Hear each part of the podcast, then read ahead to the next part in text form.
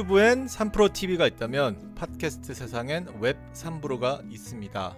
엔에프티, 블록체인, 메타버스, 크리에이터 이코노미까지 웹쓰리 세상의 모든 것을 파헤쳐보는 웹삼브로 팟캐스트에 오신 걸 환영합니다. 안녕하세요. 저는 한국의 대표 크리에이터 이코노미 스타트업을 꿈꾸고 있는 스태시펍 창업자 키명준입니다. 그리고요. 네, 저는 현직 브이씨로 일하고 있는 제임스라고 합니다. 현직 브이씨로 일하고 계시는 제임스 씨 반갑습니다. 네, 반갑습니다. 김현종 씨. 네, 이번 주 또 설 연휴가 꼈는데 어떻게 뭐 연휴 잘 쉬셨나요? 아, 뭐 친척분들 인사드리느라고 왔다 갔다 하고 그렇게 지냈습니다. 음, 그러시겠네요. 한복 입고 돌아다 돌아다니셨나요? 네, 한복 아니고 그냥 평상복 입고 돌아다녔습니다. 아, 아니 새로 이렇게 결혼하신 분이나 이렇게 같이 한복 입고 이렇게 도는 거 아닌가요, 원래? 첫 해는 뭐 음, 저는 그런 거 한복이 없어서. 네, 없어요. 아, 아 오케이 오케이 오케이 오케이. 세뱃돈은 혹시 주시는 입장이 됐나요? 뭐 조카분들한테? 아, 그쵸. 저희들 일정 부분 이제 주는 입장이 됐죠, 이제. 뭐 저희도 받고 그랬나요? 어땠어요? 아, 저는 받지는 않았고요. 네, 그냥. 음, 저도 부모님들에게 가서 저 어머님 제사상 차리는 거 제가 직접 도와드렸어요. 전도 같이 꽂고. 어. 피곤해서 잤어요.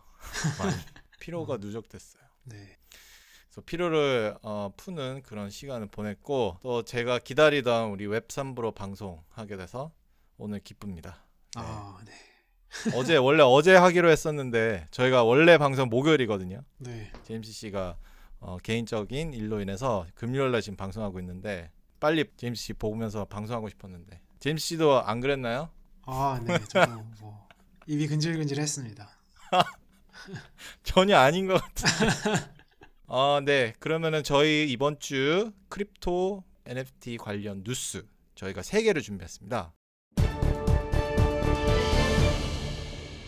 이월 삼일자 파이낸셜 타임스 기사에 따르면 그 원숭이 사진으로 유명한 엔에프티 프로젝트 비에이와이씨의 개발사 유가랩스가 실리콘밸리의 유명 브이씨사인 안더슨 호리츠와 투자 유치를 협상 중인 것으로 알려졌습니다. 기업 가치는 사점팔조 원에서 육조 원까지 사이에서 지금 협의 중이라고 하는데요. 이제 이 기관 투자자들도 엔에프티 시장에 뛰어드는 조짐이 보이는데 한국서 현재 투자 심사역으로 일하고 계시는 제임스 씨는 이번 소식을 어떻게 보시나요?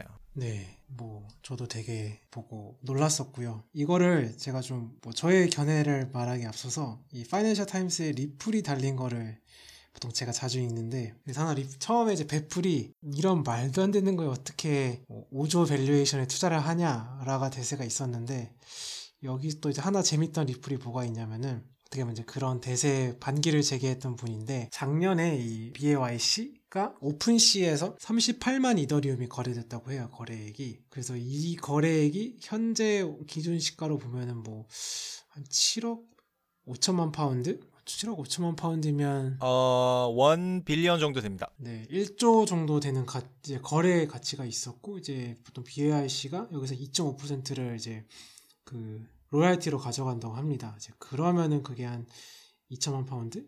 뭐 이삼백억 정도 되는데 이제 이 비에이와이씨가 뭐 보통 원숭이로 유명한데 이거 말고도 뮤턴트 또 있고 뭐 다른 동물 또 이제 그런 그림도 있다고 해요. 그래서 그런 거를 다 합쳤을 때 이제 연매출이 한 뭐 오천만 파운드 된다. 그러니까 막 오천육백억 된다는 얘기죠. 그렇기 때문에 이게 단순히 그냥 아무것도 없고 그냥 하는 게 아니라 실제로 매출이 나는 이제 회사다. 이제 이런 의견이 있어서 어 생각보다 이게 저도 이런 수치가 있는지는 몰랐는데 뭐 어떻게 보면 매출이 어쨌든 나는 이제 비즈니스이구나라고 좀 느꼈고 조금 더 브이씨 관점에서 보자면 이제 오픈씨는 어떻게 보면 이 디지털 자산을 거래하는 플랫폼이잖아요. 그리고 이제 비에이와이씨는 어떻게 보면 그 플랫폼에서 컨텐츠를 뭐 제공해서 제공하는 이제 그 컨텐츠 프로바이더고. 그래서 이런 밸류체인상으로 봤을 때 오픈씨가 엔에프티를 하나의 큰 산업으로 보면 뭐 거래 플랫폼으로 일 등인 이제 엔에프티, 오픈씨가 투자를 받았고 그 안에서 이제 어떻게 보면 컨텐츠 프로바이더로서 뭐 크립토 펑크도 있지만 그 탑 티어인 이제 비에이와이씨도 이제 투자를 받는 어떻게 밸류체인 상으로서 이렇게 뭐 차근차근 투자를 받는 느낌인 것 같아요. 그래서 거기서 또 더 나아가서 예를 들면 저희가 예전에 소개한 뭐 엔에프티를 그 민팅할 수 있는 뭐 툴을 제공하는 그런 솔루션 업체도 있을 거고 이제 그런 식으로 계속 밸류체인이 뻗어 나가면서 좀 더 투자가 되지 않을까 그렇게 좀 느끼는 딜이었습니다. 네, 기사의 마지막 부분을 보니까 비에이와이씨의 목적이라고 하면은 우리의 앰비션은 세계적인 수준의 게임, 이벤트 및 스트리트웨어의 촉수를 영어로 tentacles, 그걸 가진 커뮤니티 소유 브랜드가 되는 것입니다 라고 나와 있었어요. 그래서 저는 브랜드만 가지고 이 정도로 받을 수 있다는 게 정말 아, 이 정도로 가질 수 있을까 라는 것에 지금 놀랐고, 지난번에 슈프림이 일조 원 정도로 밸류에이션 받아서 그 지분을 판 걸로 기억하는데, 비에이와이씨가 정말 슈프림 격의 그런, 슈프림보다 다섯 배, 지금 네 배 아니면 다섯 배 넘은 그런 브랜드 가, 어, 그런 가치를 받을 수 있다는 게 지금 되게 놀라는 것 같고, 근데 앞, 근데 지금 제임스 씨가 말했듯이 앞으로 비에이와이씨가 이 브랜드를 가지고 활용할 수 있는 그런 비즈니스 모델이 굉장히 많아서 아마 그거 보고 지금 안데르슨 호이스가 일단 베팅을 해놓는 게 아닌가. 그리고 지금 엔에프티계에서 비에이와이씨는 제가 봤을 때는 거의 뭐 샤넬급 이러고 지금 평가를 받고 있어서 그런 생각이 듭니다.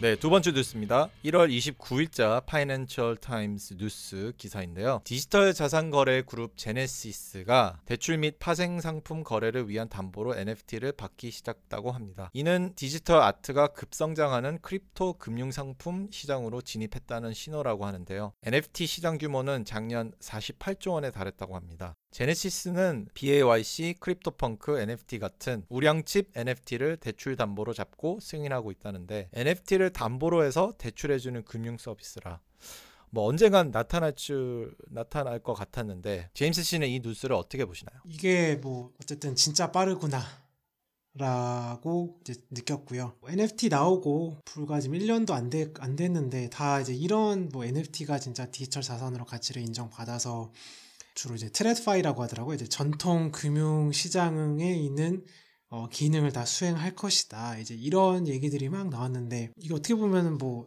다들 얘기하는 게 뭐 오 년 안에 다 이루어질 거다, 아니면 뭐 이, 삼 년 이루어질 거다, 약간 좀 조금 먼 얘기처럼 다들 했었는데, 바로 벌써 일 년도 뭐 엔에프티가 어떻게 보면 일 년도 안 돼서 뜨자마자 바로 좀 이런 어, 서비스가 나온다는 게 진짜 너무너무 놀랐고요. 자, 기존 어떻게 보면 생태계, 기존 브이씨나 스타트업 사, 생태계에서 일어나는 거 대비 특히 이제 블록체인 웹쓰리 쪽 관련된 거는 어, 정말 너무너무 빨리 변한다. 그리고 사람들이 생각하면 바로 엑스큐션 하는 이제 그런 느낌인 것 같아요. 그래서 어, 저도 뭐 구체적으로 어떻게 이 금융상품이 워킹하고 이런 건 잘 모르겠는데, 그냥 아 진짜 빠르다. 네, 정말 엑스큐션 빠르고 바로바로 바로 어, 생각하는 거 그대로 엑스큐션 하는구나. 이게 저의 가장 큰 네, 소감이지 않을까 싶습니다. 제가 생각하기에는 Z세대에서는 엔에프티가 하나의 자산이라고 생각하는 그 세대들한테는 이게 오히려 되게 당연하다고 생각할 수 있다는 생각이 듭니다.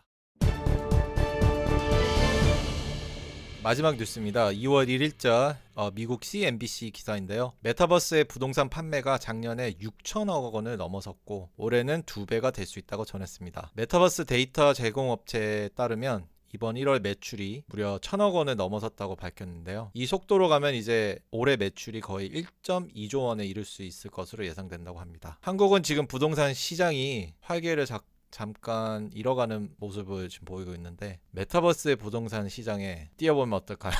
제임스 씨는 이를 어떻게 보시나요? 아, 이거는 제가 아직도 잘 이해가 안 되는 분야기는 합니다. 실제로 디센트럴 랜드라고 아마 이제 이 부동 뭐 메타버스 부동산, 가상세계 부동산에서 좀 되게 유명한 그 뭐 생태계라 해야 되나? 하여튼 회사가 있는데, 실제로 이제 디센트럴 랜드 에 가보면은 그냥 노트북 사용해서 사이트로 접속 가능한데 진짜 아무것도 없습니다, 솔직히 말해서. 그리고 본인 이제 어떻게 캐릭터를 만들어서 들어갈 수 있는데 어, 본인 캐릭터로 할 수 있는 것도 아무것도 없습니다. 어, 거기서 뭐 서로 대화를 할 수 있는 것도 아니고 그냥 말 그대로 투디 캐릭터가 그냥 돌아다니는 거 정도인데, 네, 뭐 거기 보면 이제 뭐 샤넬도 뭐 가끔씩 있긴 한데 그 말 그대로 그냥 샤넬 로고 그냥 붙어 있는 거고 아무것도 없는데도 네, 이런 것들이 뭐 이렇게 많이 이제 거래가 된다고 하는 게 특히 와닿진 않은데, 어떻게 보면 뭐 앞에 비에이와이씨가 이렇게 가치를 받는 것처럼 어, 그런 맥락에서 어떻게 보면 이제 이런 디센트럴랜드, 뭐 가상 부동산도 이제 투자가 되고 있는 거 아닌가 싶고, 그냥 정말 인간의 상상력은 좀 무한한 것 같습니다. 여기서 결국에는 투자하는 이유도 오프라인에서 마찬가지 토지를 확보하면 그 위에 어떠한 빌딩이 지어질지, 뭐 거기가 지하철이 들어와서 상업화가 될지 주택단지가 될지 이제 뭐 이제 그런 거를 보고 투자를 하는 건데, 이제 가상세계도 그 땅이 향후에 어떻게 변할지 모르기 때문에 우선은 선점하자라는 좀 그런 심리에서 투자를 많이 하는 것 같고, 어, 그런 컨센서스를 만들어내면은 그게 뭐가 됐든 간에, 부동산이 됐든 뭐 다른 동산이 됐든 간에 어떤 컨센서스를 이루면은 어마어마한 가치가 창출이 된다 라는 걸 이제 보여주는 사례인 것 같습니다. 부동산 시장이 전 세계에서 제일 자산 거래액이 많더라고요. 이 메타버스 부동산 시장이 나오는 거는 당연했었고, 이 분야에서도 이제 여러 그런 스타트업 업체들이 지금, 그러니까 지금 제임스 씨가 말했듯이 뭐 디센트럴랜드라든지 이런 스타트업들이 있어요. 그래서 오늘 주제를 준비했습니다. 예. 지난주 제임스 씨가 추천한 이번 주 토픽, 메타버스의 스타트업을 소개하는 시간입니다. 그러면은 혹시 그럼 이번 주는 제가 먼저 해볼까요? 제가 먼저. 어, 예. 네, 그래도 됩니다. 제가 왜 먼저 해보냐면 마지막 저희가 들었던 뉴스에서 바로 이어지는 건데, 디센트럴랜드 말고도 더 샌드박스라는 회사가 있습니다. 사실 이 시장에서 지금 일 위를 달리고 있고요. 그 디지털 부동산 시장에서 더 샌드박스.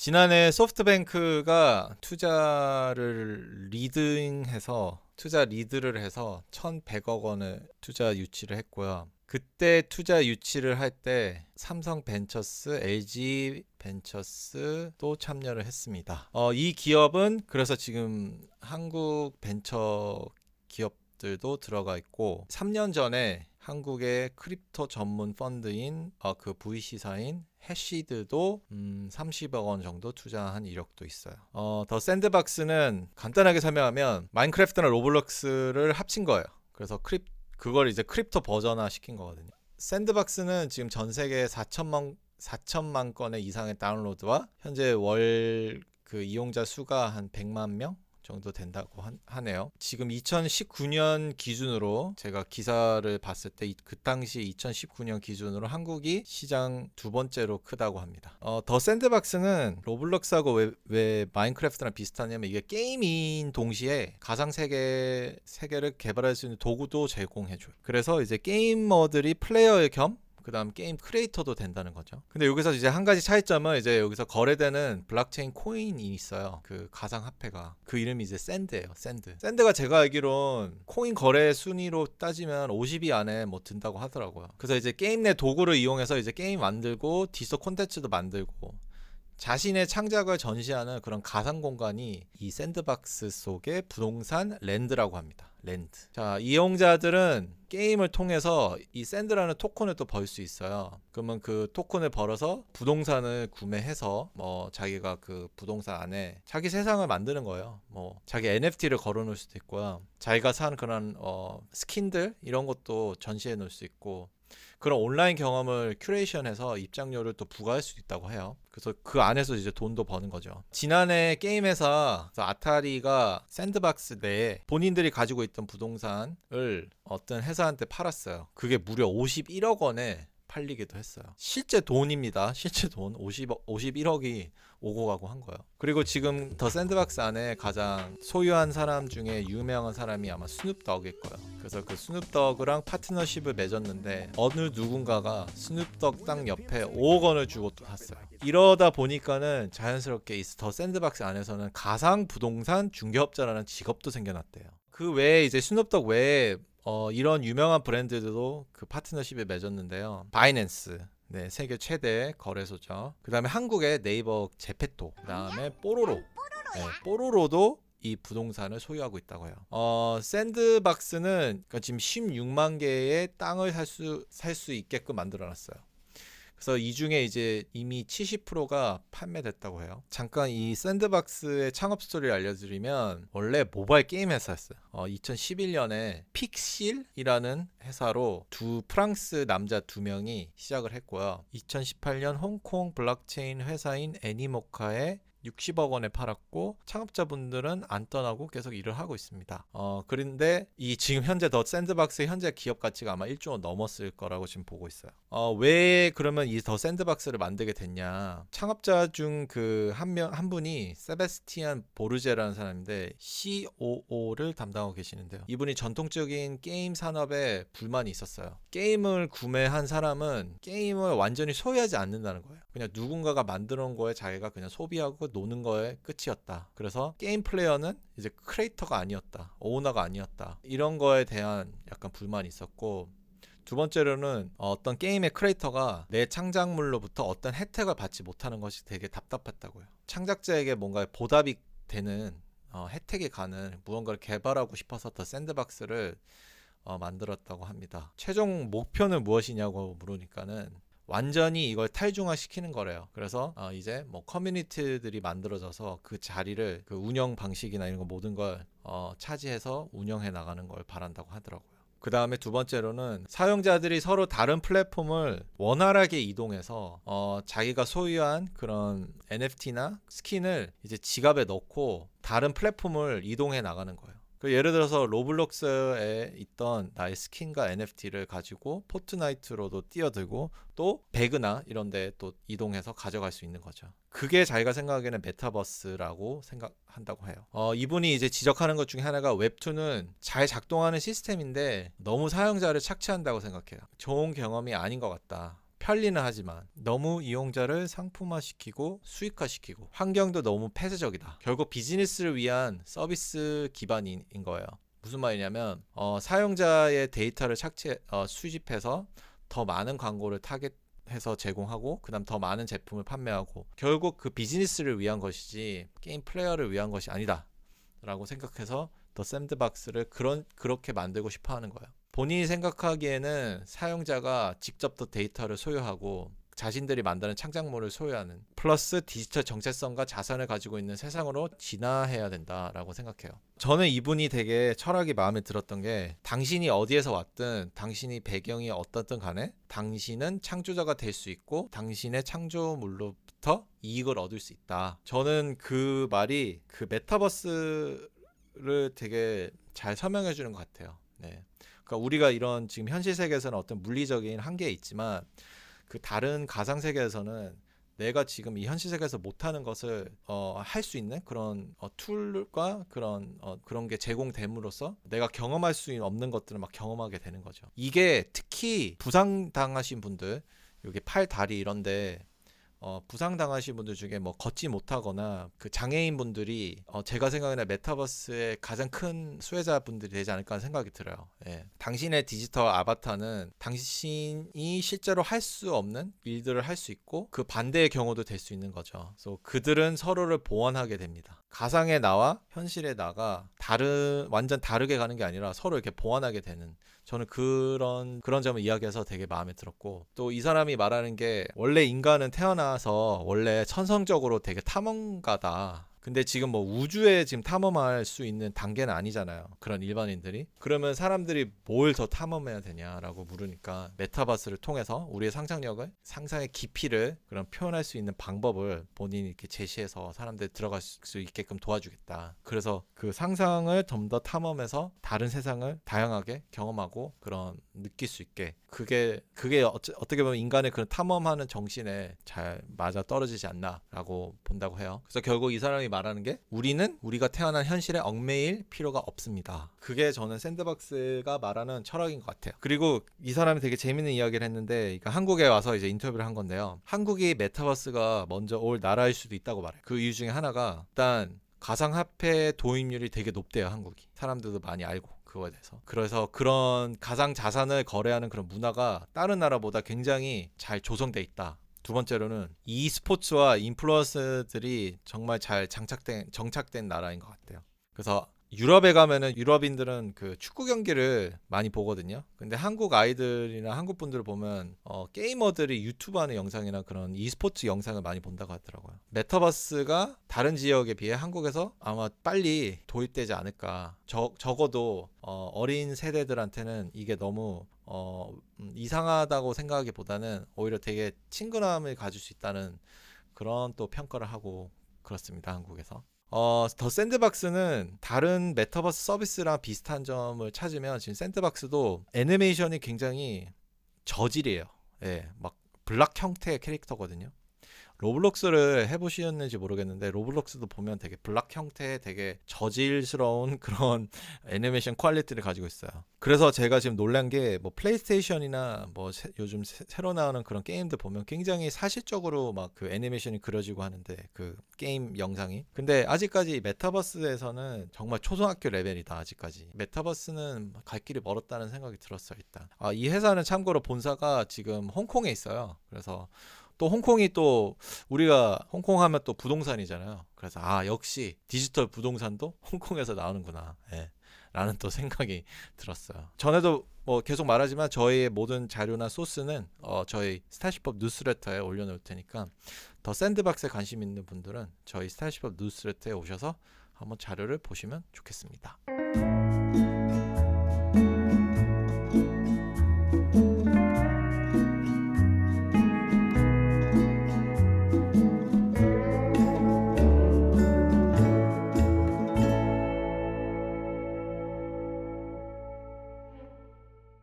네, 더 샌드박스 들었습니다. 어떻게 뭐 더 샌드박스 한번 들어보셨나요? 제임스 씨? 아, 예, 예 들어봤죠. 아, 혹시 그 가보고 해봤나요? 플레이 해보거나 아니면은 뭐? 아니요, 그러진 않았어요. 그래서 아직은 않고. 네, 직접 네. 경험해보진 않았습니다. 한국에서 그 먼저 뭐 이 분이 주장하는 그런 거에 대해서 어떻게 생각나요? 한국에서 뭐 메타버스가 다른 나라에 비해서 빨리 도입될 것 같다라는 그런 시각에 대해서 어떻게 보셨나요? 아, 전 충분히 일리가 있는 것 같고요. 그 이유는 어쨌든 당연히 전에도 저희가 전에 에피소드 얘기했나 이제 인프라가 되게 주요 이슈잖아요. 네네. 근데 그런 면에서는 우리나라가 어쨌든 뭐 장점 아닌 장점? 땅덩어리가 작으니까 인터넷 속도라든지 그런 뭐 데이터 밴드위스 이런 훨씬 더 다른 나라보다는 빠르게 어, 디벨롭이 가능하다 보니까 메타버스에 적합한 인프라를 구축할 수 있고 그 다음에 뭐 지금 메타버스에서도 가장 좋게 보는 게 또 이제 게임이잖아요. 네네. 네, 뭐 전 세계에서 게임 잘하는 민족 꼽으라면 이제 한국이다 보니까 그런 면에서도 또 저희가 메타버스의 유스케이스를 또 선도적으로 리드할 수 있지 않나 그런 면에 있어서는 네, 그 샌드박스 씨이오가 말한 것처럼 어, 메타버스의 주요 선두권으로는 자리 잡을 수 있는 포텐셜은 충분히 있다고 생각이 됩니다. 네. 자, 그러면 이번 주 저 제임스 씨가 준비한 메타버스 스타트업 소개하기 한번 들어볼까요? 네, 저는 스페이셜이라는 이제 메타버스 스타트업을 소개하고 싶고요. 네. 소개하고 싶은 이유는 이제 크게 두 가지인데 첫 번째는 이제 지난번 에피소드에서 소개한 메타버스 정의에 어떻게 보면 가장 좀 많이 적합한 스타트업이지 않냐라고 생각이 들었고요. 그래서 두 번째는 이제 뭐 샌드박스처럼 이제 한국 브이씨들이 많이 투자가 된 회사기도 하고 게다가 코파운더 중에 한 분이 또 한국인이어서 그런 면에 있어서 좀 소개를 하면 좋지 않을까 해서 이제 선택하게 됐고 그 첫 번째 뭐 지난번 에피소드에서 소개한 메타버스 중에 가장 적합한 스타트업이라는 게 뒤에 조금 회사에 대한 설명을 드리면 알겠지만 전에 메타버스 정의를 했을 때 이제 크게 이제 디지털한 거랑 이제 피지컬한 경험이 이제 공존하고 또 오픈 플랫폼이 있고 폐쇄된 플랫폼도 있고 그 다음에 데이터, 디지털 아이템, 자산이 상호 운용 작용할 수 있다. 그리고 이제 컨텐츠와 경험으로 가득 차 있고 많은 다양한 컨트리뷰터가 있다고 이제 얘기했는데 이 부분에 대해서 되게 많이 부합하는 스타트업이라고 생각을 하고요. 그래서 우선은 크게 세 파트로 좀 한 네 정도 파트로 나눠 소개하고 싶은데 처음에는 이제 파운더가 누군지, 그 다음에 현재 펀딩 현황이 어떻고, 그 다음에 비즈니스 모델이 어떻게 변해왔는지, 그다음에 마지막에 뭐 제가 리서치한 소회, 최종 제가 느끼기엔 시사점이 어떤지라고 이제 정리해서 공유해드리고 싶고요. 그래서 파운더는 이제 아난드라는 제 생각에 뭐 미국인, 인도계 미국인이신 분이 있고, 그 다음에 이진아라고 이제 한국분 두 분이 코파운더인데.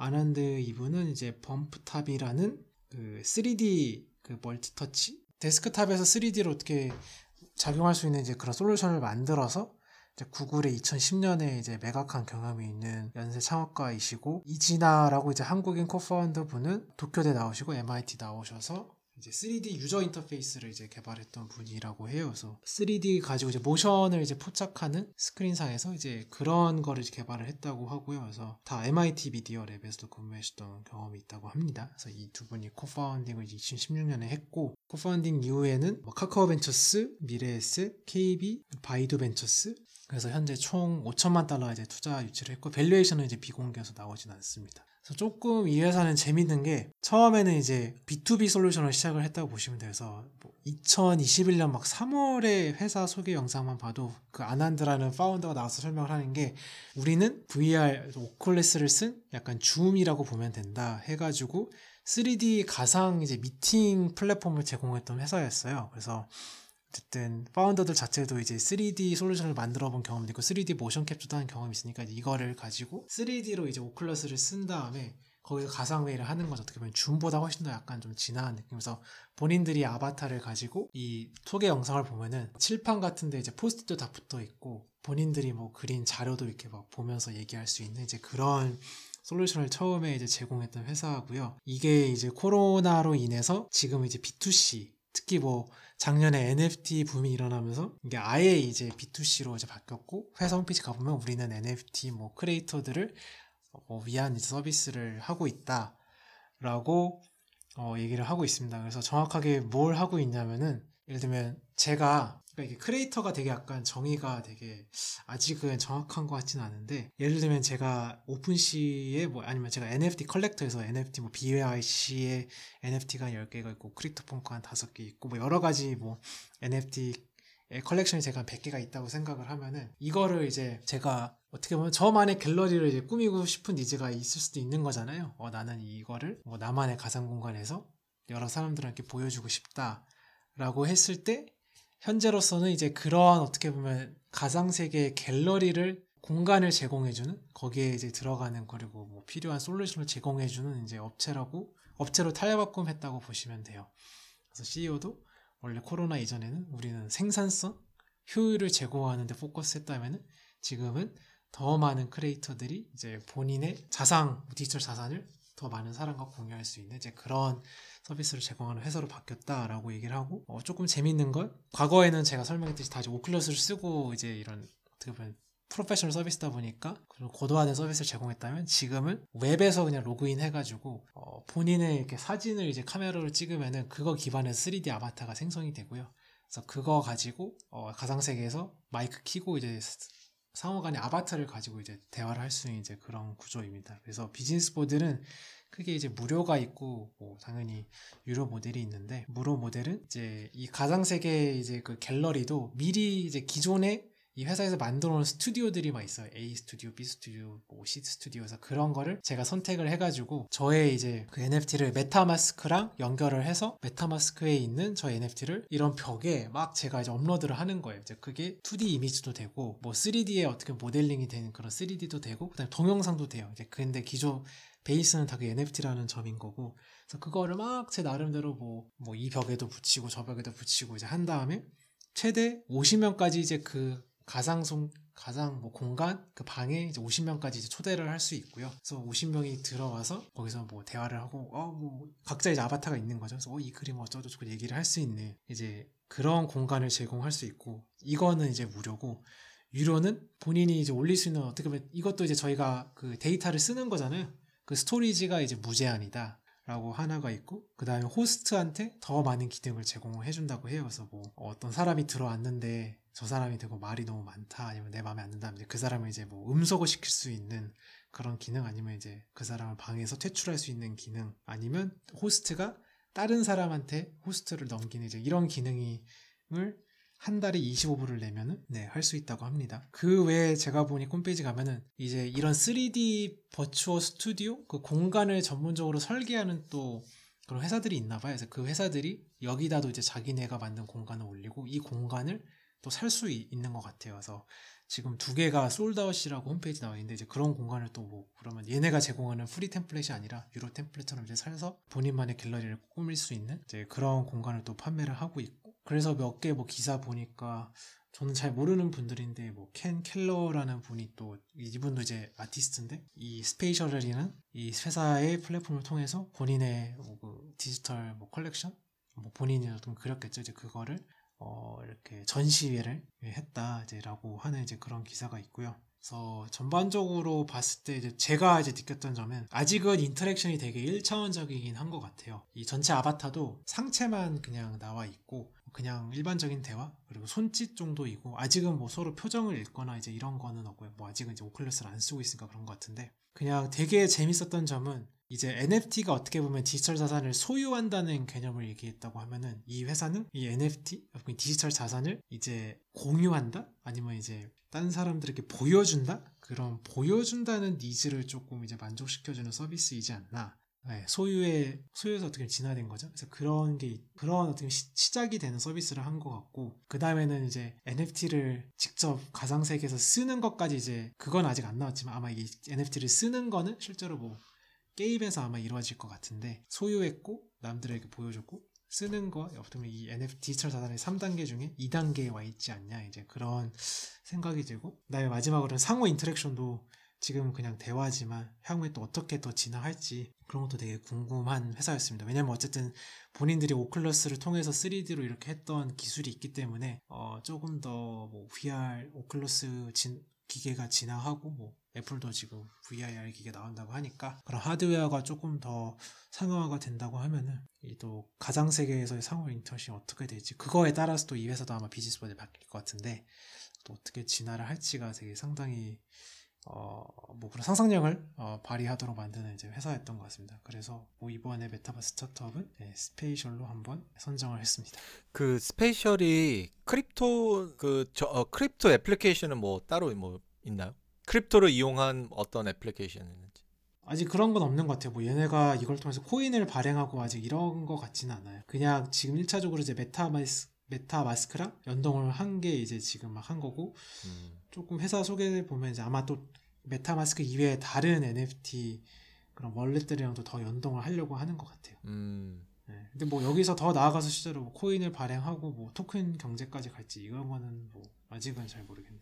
그러면 스페이셜에서 가장 강조하는 부분이 사람들이랑 같이 뭐 만나서 즐기는 분, 부분인 것 같아요. 아니면은 그 개인이 가지고 있는 그 컬렉션, 엔에프티 컬렉션을 좀 쇼업하기 위한 그런 전시회를 만드는 거에 좀 치중을 두는 것 같아요. 어, 그거는 두 개 다인 것 같은데요. 그리고 이제 이거 뭐 엔에프티 전시 위에도 아예 가상 세계에서 내가 뭔가 이벤트를 하고 싶다라고 하면은 음. 이제 그런 공간을 이제 대여해주고 음. 쓸 수 있게 만드는 그런 공간 호스트? 라고 보시면 될 것 같아요. 어, 신기하네요. 네. 아니 지금 네. 제가 사이트 지금 보고 있거든요. 네. 홈페이지에서 지금 솔드아웃 된 거 보고 있는데, 네. 음, 네. 그 뭐 되게... 정말 뭐 친구들이 나는 가상세계에서 음. 뭐 생일 파티 하고 싶다. 근데 음. 친구 다 해외에 있어서 못 만나는데 줌으로 하는 거는 재미 없으니까 뭐 그럴 수도 있잖아요. 음. 나는 좀 더 아바타 해가지고 가상세계에서 만나고 싶다라고 하면은. 지금 당장 저희가 갈 데가 없잖아요. 네네. 근데 그런 거를 이제 이 회사는 다 이제 아, 우리는 뭐 이런 스튜디오도 있고 공간이 다 있으니까 여기 와서 하세요라고 음. 해주는 거죠. 그러니까 근데 그거의 첫 유스 케이스가 지금 엔에프티의 뭐 전시회로 하는 것 같고 그 위에 더 많은 이제 온라인 이벤트가 있으면은 이 회사에서 제공하는 공간을 쓸 수 있는 거죠. 저도 몰랐던 어, 메타버스 스타트업을 소개해 주셨는데 어, 지금 홈페이지 보다가 어, 방송 안 하고 계속 이것만 볼 것 같다는 생각이 들어서 되게 재밌는 스타트업 소개해 주셨네요. 감사합니다. 네. 제임스 씨. 아, 네. 제임스 씨 다음 주 토픽도 제임스 씨의 손에 달려 있습니다. 제 다음 주에 어떤 토픽으로 웹삼브로 방송하면 좋을까요? 네, 크립토 게임이 요즘에 워낙 핫하다 보니까 또 음. 크립토 게임에 대해서 한번 또 파헤쳐보면 어떨까 합니다. 네, 웹삼브로 방송은 다음 주에 크립토 게임으로 돌아오도록 하겠습니다. 어, 네, 제임스 씨 이번 주도 굉장히 춥다고 합니다. 네, 추우니까는 건강 조심하시고요. 하지만 메타버스는 어, 핫하다. 네, 웹쓰리는 굉장히 핫하다. 네. 어, 청취자분들께서도 저희 방송 계속 들어주시고요. 그리고 저희가 지금 저희 서로 지금 노션에 그 자료를 많이 공유하고 있거든요. 어, 궁금하신 분들은 저희 뉴스레터에 가셔서 다 찾아보시면 되겠습니다. 유튜브엔 삼프로티비가 있다면 팟캐스트 세상엔 웹삼브로가 있습니다. 저는 키명준이었고요. 그리고 제임스였습니다. 와그미 와그미